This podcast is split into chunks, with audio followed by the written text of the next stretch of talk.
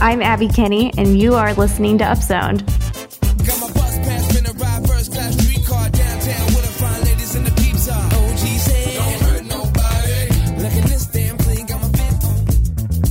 Hey everyone, thank you for listening to another episode of Upzoned, a show where we take one big story from the news each week that touches the Strong Towns conversation and we upzone it. We talk about it in depth. I'm Abby Kinney. I'm a planner in Kansas City, and I am joined once again by our regular co host, Mr. Chuck Marohn, founder of Strong Towns. How's it going, Chuck? Hey, it's going great. I think that people don't know now, obviously you and I have been doing this by audio, and now we can all of a sudden see each other. And we're not sharing the video with people yet. I kind of said maybe someday we will, but it's fun to be able to see you now when we do these. It's it's kind of cool. Well, it definitely causes us to talk long before we record. uh, yeah, it, it it does tend to extend the uh, the front and back time of recording uh, yeah, we should yeah. have recorded our previous conversation about dog training and, uh, and house building. Yeah. yeah. I'm sure people would have loved to listen to that. well, all the snow here melted in the last week. And then now all of a sudden we got like six inches last night. So we're going through that March trauma here where like it's spring. Nope, it's winter. No, it's spring. No, it's winter. And you just kind of got to learn to roll with it. I'm I'm dealing with it. You know what? It's basically summer here now. just kidding. It's been like in the 60s for the past 3 weeks. So I'm feeling pretty good about it. I'm no longer thinking of moving to Phoenix or somewhere warm. I can I can cope now. But I think next week we'll be in the 50s, and so it'll be kind of a bummer. But well, a house just went up for sale, just two uh, blocks down from me. You're you're maybe covered can, in snow. maybe I could talk you into coming looking at it. Freezing. I don't. I don't know how you do it. It's very impressive. It's it's definitely a lifestyle. okay, so the story that we are going to be covering today is called The Case for a Duty to the City. And it was published in Bloomberg City Lab and written by Carlo Ratti and Saskia Sassen. So, this story focuses primarily on the trends we are now seeing in New York City. Many of you know over the past year, New York has a lot of empty real estate, and that is caused by former residents leaving their apartments, going to the suburbs, businesses that are perhaps shuttering for good, and then also formerly office based companies that are expected to reduce their space by 30% moving forward. So, as you might imagine, a lot of empty space in Manhattan right now, and that puts one of our most front row American cities at a crossroads. And as troublesome as that might be, the authors propose that this is an opportunity to rethink some of our policies in an innovative way. And they say that this is an opportunity for us to have a duty to recapitalize our cities, not necessarily in a financial way, but in terms of living capital. So they call this principle the duty to the city, meaning that to strengthen our cities, if you possess a property, you should not leave it empty. And some of the ways we might implement something like this, they propose new fiscal policies, specifically a vacancy tax, as well as flexible zoning regulations. And the intent of this is to discourage building owners from neglecting the social impact of their properties by leaving them unused. So they had a great quote in here towards, I think, the end of the article where they basically say that a, a city is not an uh, agglomeration of real estate assets. It is primarily a repository of human vitality, without which those assets would be worthless. So I found this article to be very provocative. And my reaction to this has been kind of mixed. And because on one hand, I'm, I'm kind of, you know, I am someone who despises people who speculate on vacant properties. There's nothing that annoys me more. But on the other hand, I, I'm kind of unsure that these policies would directly get the kind of outcomes that that the authors are advocating for. And I do want to get your initial reaction on this, Chuck. Do you think that these two things are going to help restore what New York City was before. It's a really interesting question. And I, I feel like the article, you know, coming from Bloomberg, uh, Bloomberg is now this interesting crossover territory where you have kind of its core of financial reporting mixed in with the city lab aspect now of kind of what comes at it from more of an urbanist lens.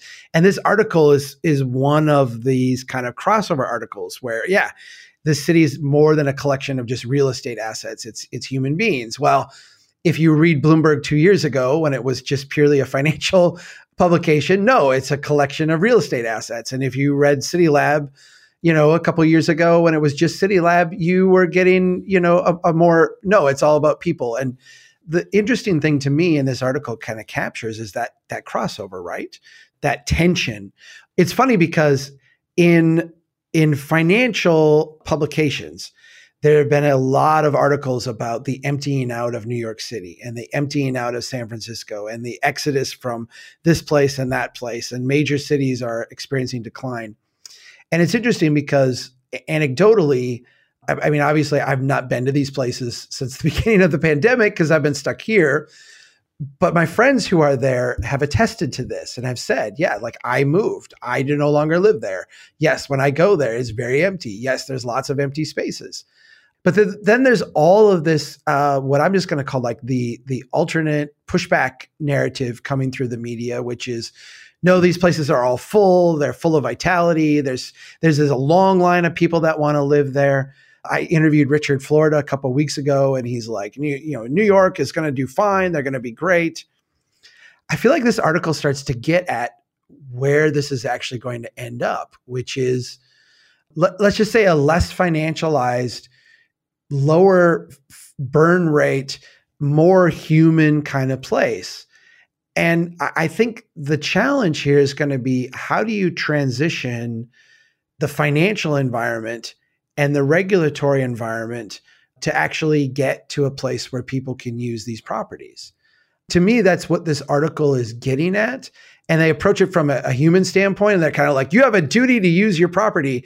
And like, yeah, okay, like billionaires keeping you know the full floor of the penthouse unoccupied while there's homeless people on the street or people can't afford a place like i i get why the dissonance of that is doesn't make sense but ultimately you know eh, to get new york and other major cities the vitality they need and moving back and i think what richard florida has, has said is kind of like well here's a they got to change financial regulations they got to change zoning codes they got to change a, a whole lot of things that were designed for a very different city yeah, yeah, exactly. And, you know, I think my first reaction or kind of the devil's advocate perspective I had when I was reading this was around what happens when you institute a vacancy tax when the market is down, because it's not necessarily the property owner's fault that coronavirus happened. You know, it's totally out of their hands.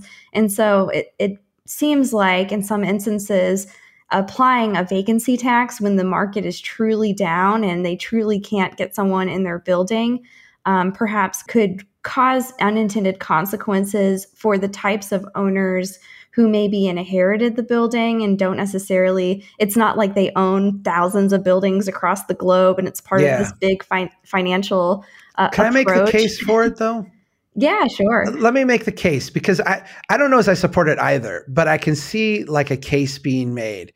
So if you look at like New York retail, and I even noticed this the last time I was there, which was way before the pandemic, it was at the end of 2019. Um, New York has a surprising number of vacant retail spaces. You know, you wouldn't think that in such a, a, a robust market. They also have, as we're discussing, this rental vacancy thing that's starting to shake out now too. Depending on how those things are financed, when they're financed through commercial real estate products, what you wind up with is basically distant owners who have bought a securitized financial product. So you may own a tranche of this or you know a slice of that and that product is all based on an assessed or a perceived or or a uh, a calculated rental rate. That rental rate is let's just say for the sake of round numbers, a thousand dollars a square foot that you're looking at getting, or a thousand dollars a month. Let's think of it. And so everything that in that financial product, including it, the, the financial product's total value, is based on getting a $1,000 a month. If you go into a recession or you go into a downturn or you go into whatever we're calling what we're going through now, uh, this shakeout and this turn, and you find that the market can only support $500 a month in rent, not a thousand. Well, what that actually means is that your securitized product in your portfolio is worth half the amount of money. It's actually worth like a lot less. And if you think of the financialized market, if you start dropping values of these financialized products by 5%, 10%, 25%, 50%, you disrupt not only the holders of that, but all of the people who are like leveraged in the system trying to arbitrage this and have borrowed money in, in long term markets to short term speculate. It is all wrapped up in this too big to fail, very fragile financial system that we're kind of held hostage to. This is why we pump all kinds of money into it. This is why we give billion dollars to billionaires to, to you know, and, and float these banks. This is why we do all this stuff. Well, if you look at it from the other end, the way this happens, the way this turns out is that your incentive financially is to sit on this property until you can find someone to give you $1,000 a month rent. And you will take a loss quarter after quarter after quarter, waiting, you know, with it empty, waiting at $1,000 a month because the financial impact to you of acknowledging that the market has gone down means a repricing of your asset and all these other cascading problems. And so it's better to just, in the business, they call it extend and pretend. Just pretend that it will ultimately work itself out and fix itself because, you know, we're just going to pump enough money in the system till it does. If you put in a vacancy tax, what you do is you impose a very real cost that changes that end dynamic. And so now you're saying the holding cost of keeping this property vacant is no longer just the security that you bought or the bond that you own or the the the opportunity cost of the tranche that you're in that you can hopefully recoup at some point. There is a real ongoing financial penalty to sitting in this underperforming asset. And so it creates kind of this market incentive, uh, uh, you know, the, in theory, for people to move off of that asset and free it up so that the market can make good use of it. I don't know as I buy that whole theory. Like I don't know as I buy like all that, but that's what a vacancy tax is in a sense designed to do is to to break up this financialization uh, machine. Well, that's why when it comes to ownership, it's really important to make this distinction because there are owners that own thousands of assets and they're just going to sit on their property until they can get the rents that they demand. And that type of activity should be penalized. And at the same time, if the market is truly decimated and nobody is going to be able to use spaces, which I am skeptical about, we don't want to penalize the people who might be local owners who have had this building in their family for for generations because like that would ultimately mean that the the penalties would could cause them to have to give up their building. And if they give up their building where does it go? It probably goes to these giant conglomerates who own real estate all across the world. So we don't want to have policies that ultimately make local ownership less feasible um, so that a couple of companies can own everything because that is a very bad situation to me. right. You're, you're making me more of an advocate of this now. Uh, say there's a family that's owned a building for 30 years and, you know, they don't want to get hit with this occupancy tax. I would surmise, and I'm going to put forth to you, that unless they have gone out and done some crazy securitization thing themselves to try to pull the equity out and spend it in other places, in, other words, unless they've gone tried to become like big players, they're going to own that building outright or have a lot of equity capital built into it already, which means for them, lowering the rent to clear the market is going to be just fine. Like it may not be what they want to do, but they have the flexibility to lower the rent. When you're in a financialized product, a financialized system, the thing that you lack is the flexibility to lower the rent. I mean, you you have a little bit, but you can't go maybe to what a market clearing price is. That's where I feel like New York, San Francisco, Chicago, Boston, Austin, these very hot markets, all this capital flooded into them during the boom times. And it was like, great, like things are going wonderful, like we're doing really well. But you change that in any way, and they're basically stuck. They become this machine that's broken, that's that's stuck. And I, you know, you you need to get it get it unstuck in a sense. And I, I feel like this article is the first real like comprehensive thought of how you get things unstuck. Yeah, exactly. And I think that it, it's interesting how they talk about this being the duty to the city because when thinking of financialized markets, you know, it's it's their duty to the financialized market. Right. yeah. Right. It's your duty to shareholders and bondholders and right. Right. It's like you've said, like like who is this God? And if the aliens came to us, they yeah. probably think it was our God. This might not be a bad framing though either, because a lot of what needs to be done are policy decisions, right? And, and, well, and yeah. so you know, if you frame it as like a duty to your fellow New Yorkers to do this, you may not convince someone to rent their place, but you may convince a politician or give them the rhetoric to uh, say, we're going to change our zoning code or we're going to change our land use regulations. And that's that is what I love about this framing because when I think of investors who sit on properties, speculate on properties, and it's really just just a financial asset to them. Duty, it's something that comes to my mind quite often in, in my own neighborhood because I, I really feel that it is disgraceful to own a piece of real estate and to not do anything with it. And especially in places where there is activity happening and there other there are other options available to them. And, and the longer that a building sits and becomes blighted, the harder it's going to be to bring it back to life. So it's just such a it's it's really a disgraceful investment strategy and it's unfortunate that people do it and especially because our our country was founded in a lot of ways on this principle that we would have people with ownership and of course that principle has been distorted and sacrificed in a lot of ways over the years but for those that do own real estate i do think there is a responsibility that that you need to make it a contributing piece of the overall economy and community and you need to look after the asset that you own.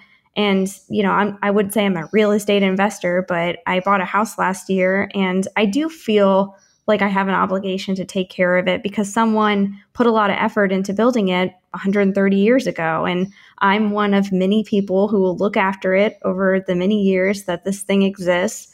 And you know I, I the way i see it it's like if i create something in my lifetime and maybe you feel this way too chuck I would hope that when I'm when I'm dead, that there are people who are taking care of it.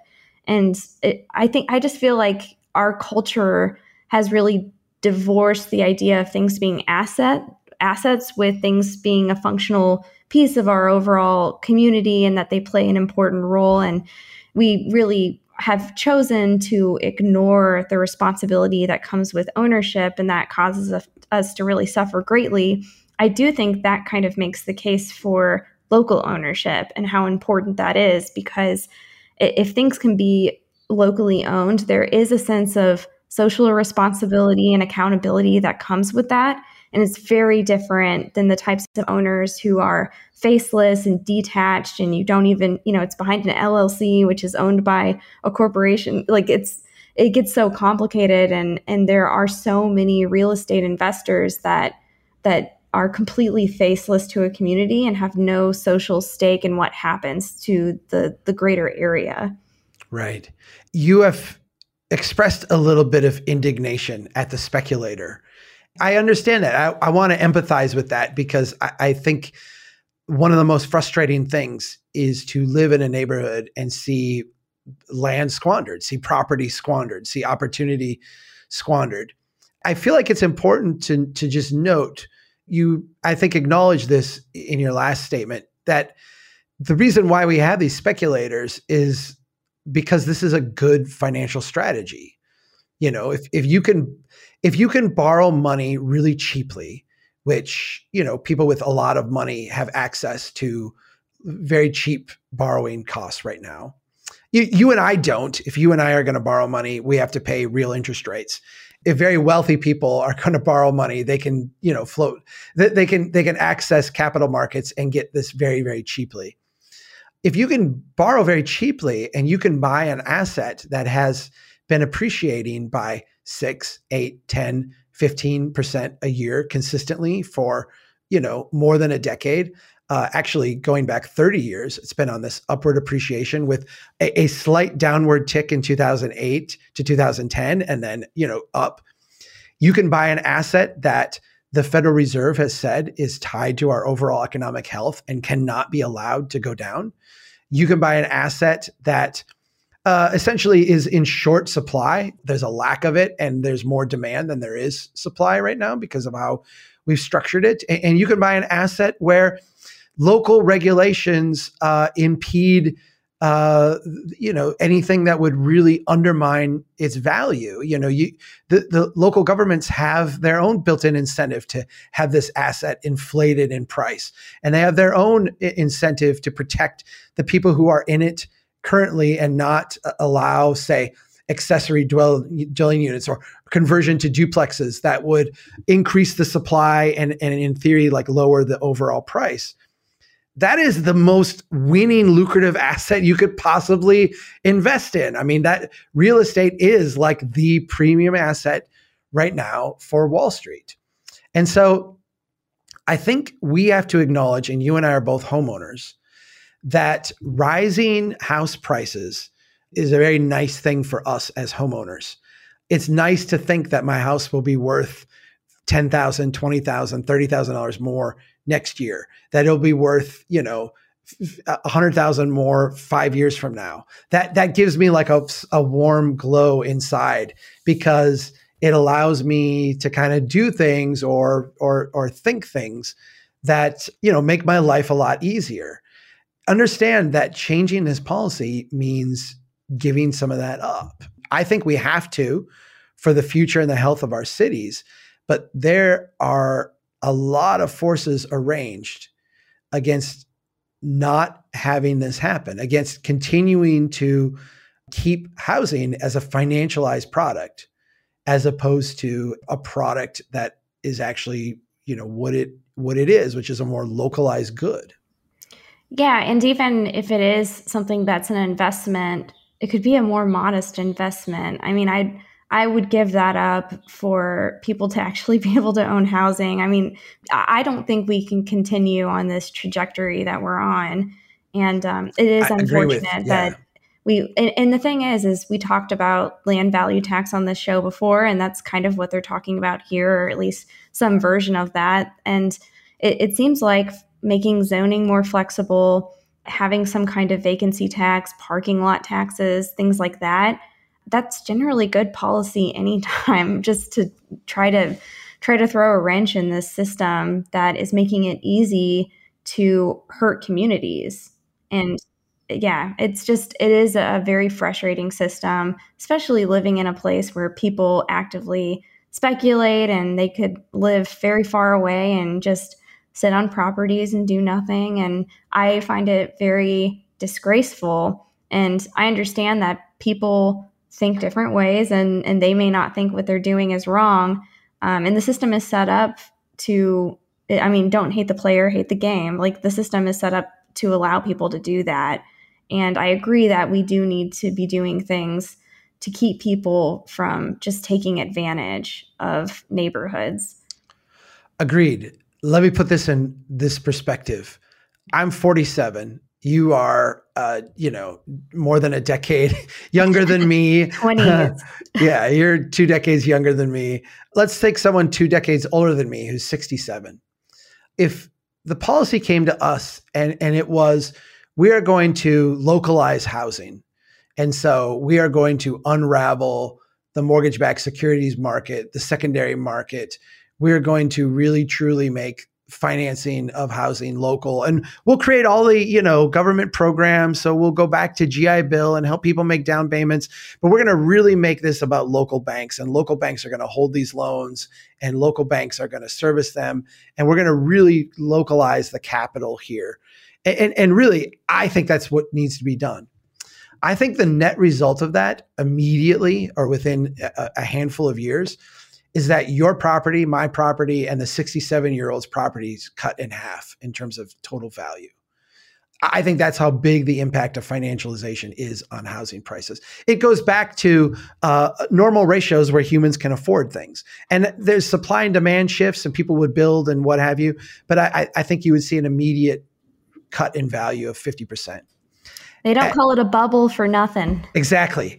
In, in, in your 20s, that is a pain uh, because it, it limits your ability to sell your house because maybe you're underwater now. You're probably in your 20s at like the peak of your mortgage. So, you know, you've just started paying it down. If you took a big hit, you'd have to come up with the cash difference if you wanted to sell and move. So all of a sudden it changes your job tra- trajectory. It changes the places you can work and you can't really move cities, let alone move neighborhoods. It, it changes your future in your life. If you look at me, uh, because I'm I'm two decades more advanced than you in life, I have a, a lot more equity.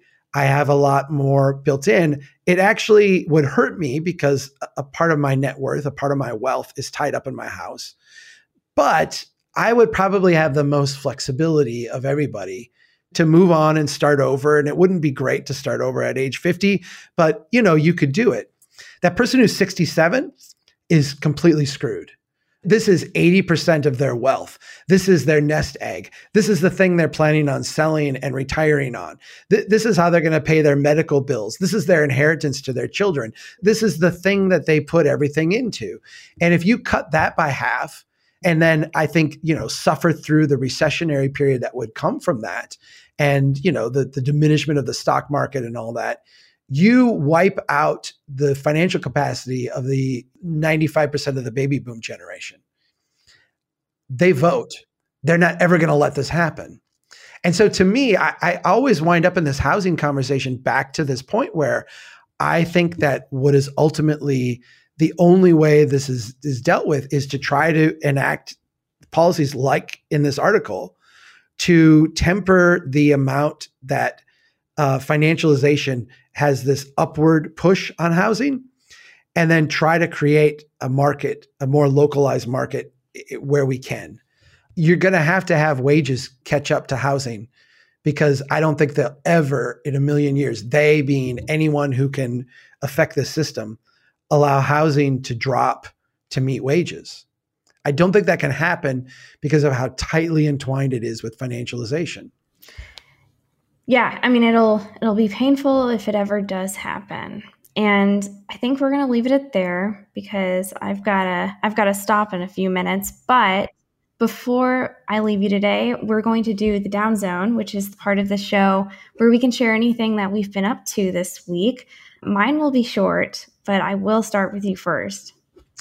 I had opportunity to read the book Uprooted and I think I said it. I, I, I didn't say it like a Minnesotan there. Minnesota, we'd say uprooted, up. But it's a book by Grace Olmstead.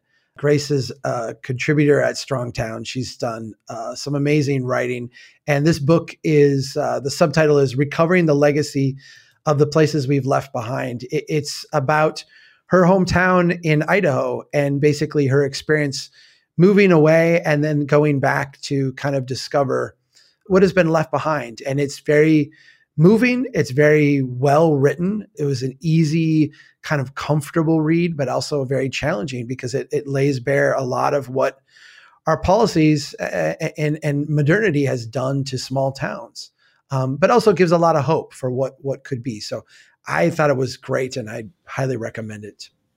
Yeah, I love that. I might have to pick that book up.